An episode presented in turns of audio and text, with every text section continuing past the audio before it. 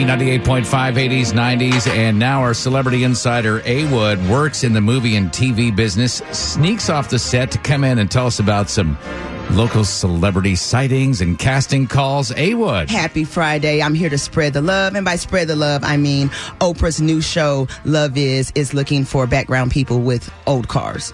Two questions. What are your questions, Because darling? it's an Oprah show. Do you get more money as an extra? Because she has it. This is how Oprah stays rich. You get paid regular extra money. Number two, you bring your car. Does that mean she's going to replace it with a new car?